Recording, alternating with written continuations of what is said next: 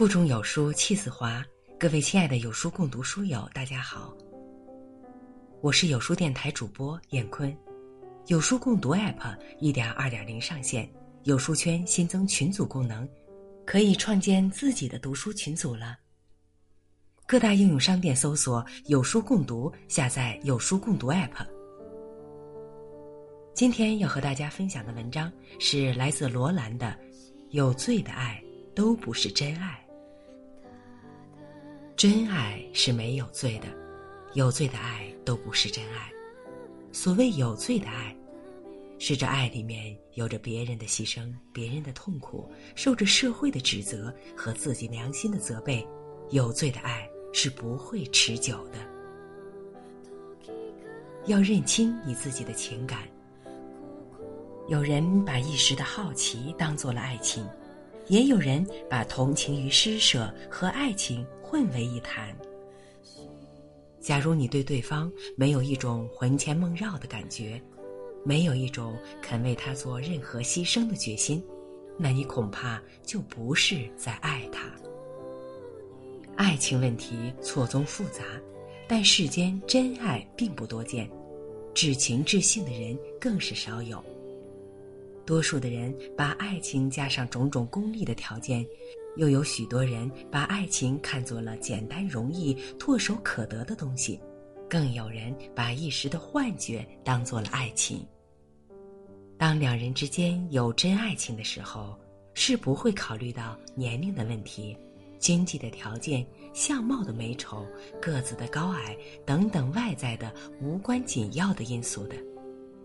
假如你们之间存在着这种问题，那你还是要先问问自己是否真正在爱才好。如果你明明已看出了对方有不值得你爱的地方，而你却还偏偏要执迷不悟的话，那就是自讨苦吃。为爱情牺牲自己，说起来像是很美丽，但假如对方并不值得你为他这样牺牲。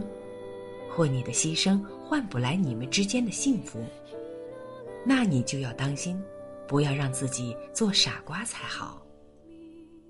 请你找一个值得你爱的人挚爱，让那些爱慕虚荣的、见异思迁的、虚有其表的、够不上了解你的思想、情感和人格的人，去找他志同道合的伴侣去吧。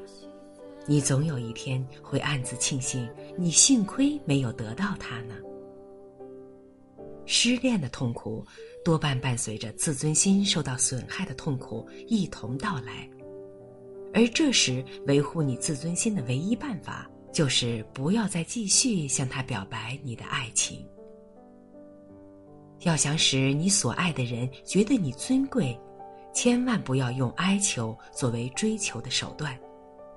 哀求会使一个好好的人忽然看来卑下和笨拙，而影响了你原有的风度和气概。如果一个人不能在适当的时候在理字面前让步，那他当初的情也就变得值得怀疑了。当你知道你的爱对方不仅无益，反而有害的时候，当这种爱曾使自己和对方陷入众叛亲离的境地的时候，当自己和对方的爱危害到无辜的第三者或者更多人的时候，就是你的爱情应该止步的时候了。人与人之间靠一个“爱”字，会显得何等的融洽亲密，会鼓励多少颗积极进取、乐观无畏的心。我们一定要好好的运用它，不要玷污和亵渎了它。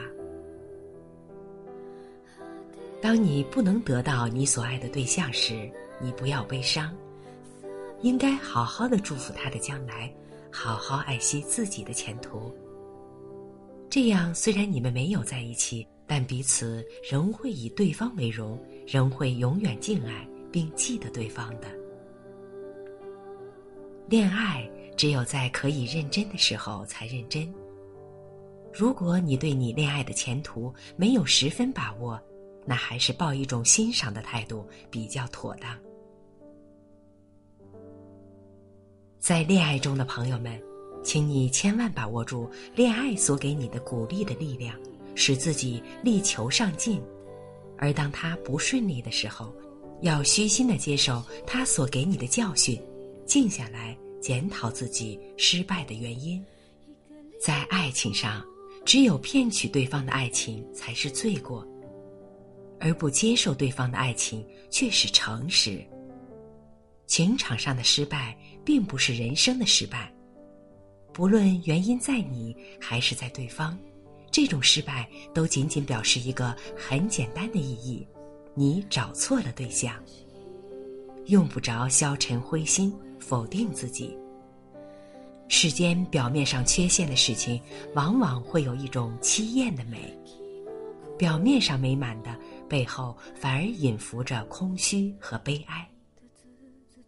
爱情的结局是否美满，有时并不能从表面上推测和衡量。表面上结局不美满的，也许正因此而留下了永恒的好感。痛苦的恋爱对一些人是致命的打击，对另一些人是激励的力量，只看你是否有足够的坚强，在爱情上。懂得如何把感情升华为诗歌或者其他艺术上的成就，那么不管这爱情的本身是成是败，也是值得歌颂与赞美的了。事情的原则总是不会错的，人们之所以困惑，都并不是他们不知道他们所遵守的原则，而是因为他们希望自己是例外，所以他们会明知故犯，会做错事情。对爱情不必勉强，对婚姻则要负责。两情若是久长时，又岂在朝朝暮暮？假如你们相爱，不必计较一时，而应期待永远。爱情固然有着感化和激励的力量，但是也要看你自己是哪一类型的人。有些人是可以舍身入地狱的，有些人可以把别人感化，有些人却不适于去做这种工作。不要毫无把握的去冒险。恋爱是有条件的，最起码的条件是，你们两人是在公公平平的互相恋爱。当他爱你的时候，不必他提出任何保证。你自然可以从他的一个举动、一句话、一个微笑而知道。如果你觉得他态度闪烁，那就很可能是你在自作多情。要避免让自己陷入单恋的苦恼，爱一个并不爱你的人，不但痛苦，而且是白白糟蹋了自己宝贵的爱情。与其对爱情抱太大的希望，不如对他存几分戒心的好。好了，今天的共读就和大家分享到这里。关注有书，与七百万书友组队对抗惰性。我是燕坤，来自美丽的河北古城宣化，向您问好。